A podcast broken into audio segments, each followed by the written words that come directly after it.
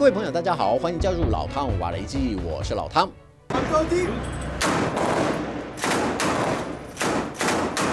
在甘尤尼斯的战斗中，以色列国防军兵分多路，从不同的战线推进。就调集到此地的部队来看，以色列对这座城市抱着势在必得的决心，因为军方下了血本，至少派出两支精锐的特战队进驻，其中一支是以反游击和直接打击为主要任务的第八十九旅，代号坚果的六两幺部队。这支部队自一九九五年成立以来，至少参与过三场重要战役，与哈马斯以及黎巴嫩真主党都有过交手经验。歼敌数量超过上百人，而且这支单位最擅长小部队行动，外界对他的认识资讯有限。以色列国防部更将部队的重要等级列为极机密，就是要保护官兵们的人身及任务安全。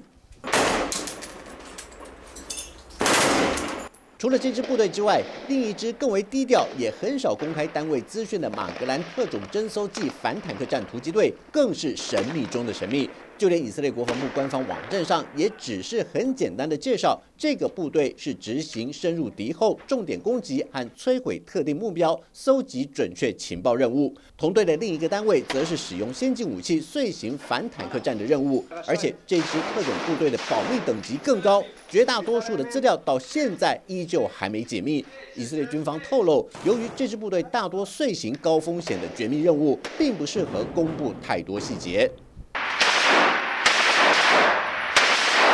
而且就在投入甘尤尼斯的战场后，马格兰特战突击队很快就有了斩获。官兵们在一处民宅的房间内查获一批来历不明的枪械弹药，怀疑是由不明组织提供的军火。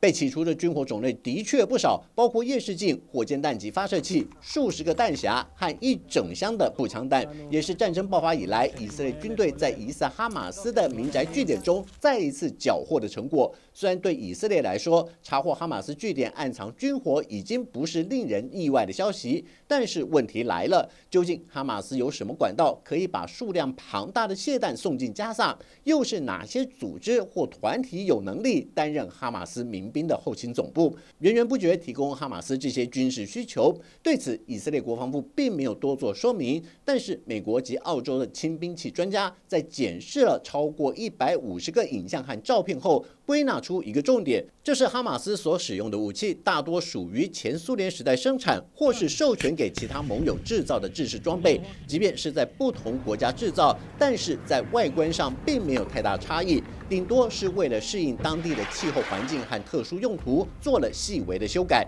只要仔细观察装备和弹药的细节上，仍然可以判断出这批军械到底是出自哪个国家之手。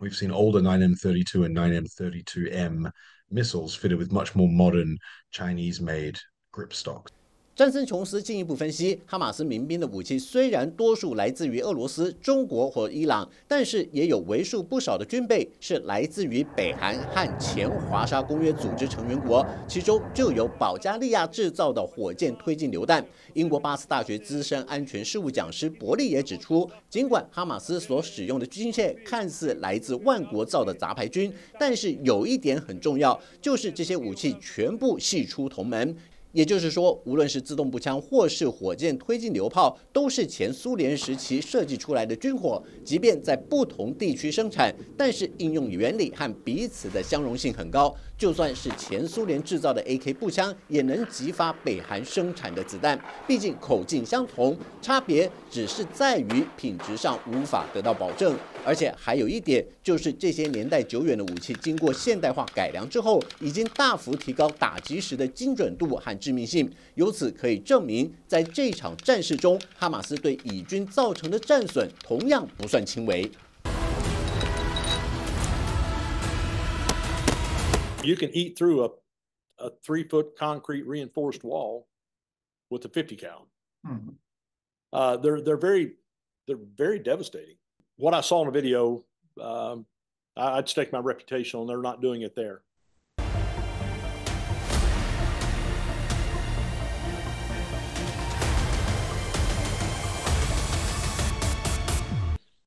today the level of sophistication needed to turn out a precise rifle like that I think these folks are just trying to cover their tracks.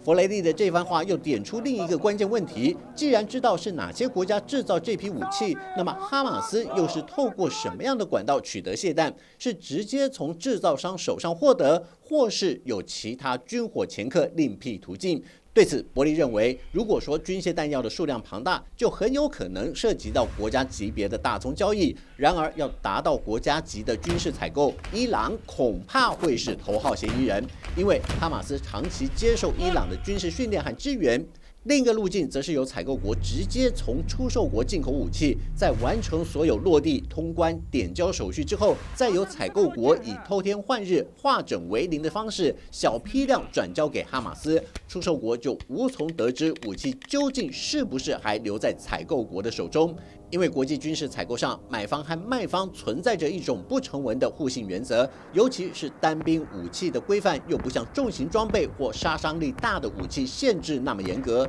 所以轻兵器的采购输出通常比较不会过问太多后续的安排。正是因为如此，所以詹森·琼斯认为，这就为哈马斯取得武器开了一道方便之门。So I think we shouldn't be surprised that Hamas is heavily armed. We know they have significant domestic uh, caches and stockpiles. We know they have a, a significant manufacturing capability, and we know that weapons have been smuggled into Gaza.